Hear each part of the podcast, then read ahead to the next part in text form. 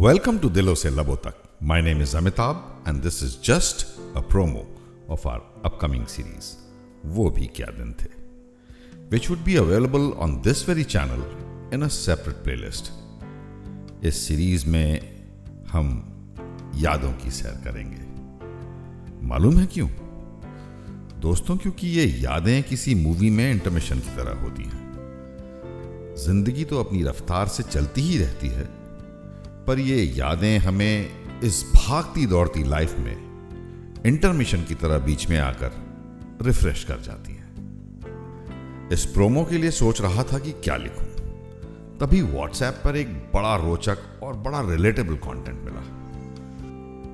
जिसने भी लिखा है कम माल लिखा है। अगर उन तक मेरी आवाज़ पहुँच जाए तो मेरा सैल्यूट है उस शख्स को। और स्क्रिप्ट क्रेडिट के लिए मेरा प्रॉमिस भी। पांचवी तक स्लेट की बत्ती को जीप से चाट कर कैल्शियम की कमी पूरी करना हमारी स्थायी आदत थी।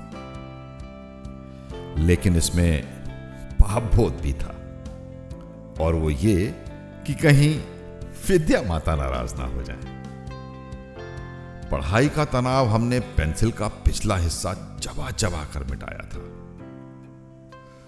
पुस्तकों के बीच में मोर पंखी रखने से हम होशियार हो जाएँगे। ऐसा हमारा दृढ़ विश्वास था।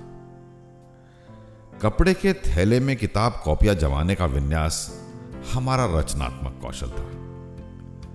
हर साल जब नई किताबों के बस्ते बांधते थे, तब कॉपी किताबों पर जिल्द चढ़ाना हमारे जीवन का वार्षिक उत्सव था। एक दोस्त को साइकिल के डंडे पर और दूसरे को पीछे कैरियर पर बिठाकर हमने कितने रास्ते नापे हैं।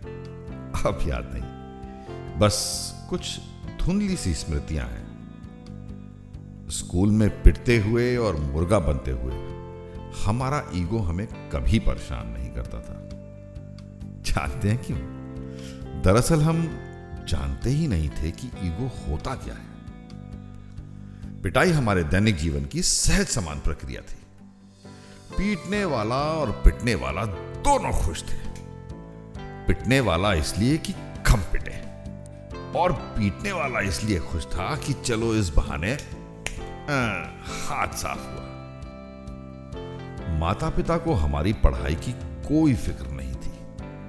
और ना ही हमारी पढ़ाई उनके जेब पर बोझ थी। सालों साल बीत जाते, पर माता पिता के कदम हमारे स्कूल में ना पड़ते थे। हम अपने माता पिता को कभी नहीं बता पाए कि हम उनसे कितना प्यार करते हैं। क्योंकि हमें आई लव यू कहना नहीं आता था।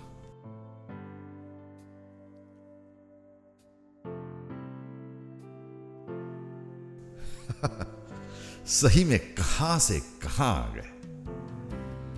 आज हम गिरते, संभलते, संघर्ष करते दुनिया का हिस्सा बन चुके कुछ मंजिल पा गए हैं तो कुछ ना जाने कहाँ खो गए हम दुनिया में कहीं भी हों, लेकिन ये सच है कि हमें हकीकतों ने पाला है।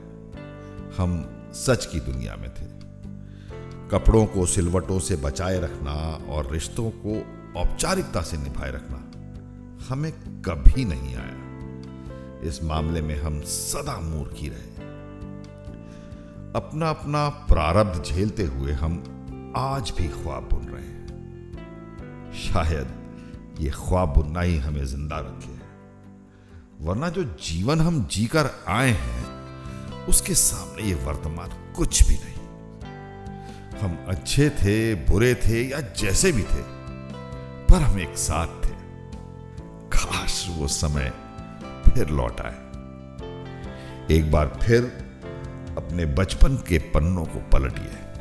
सच में, फिर से जी उठेंगे।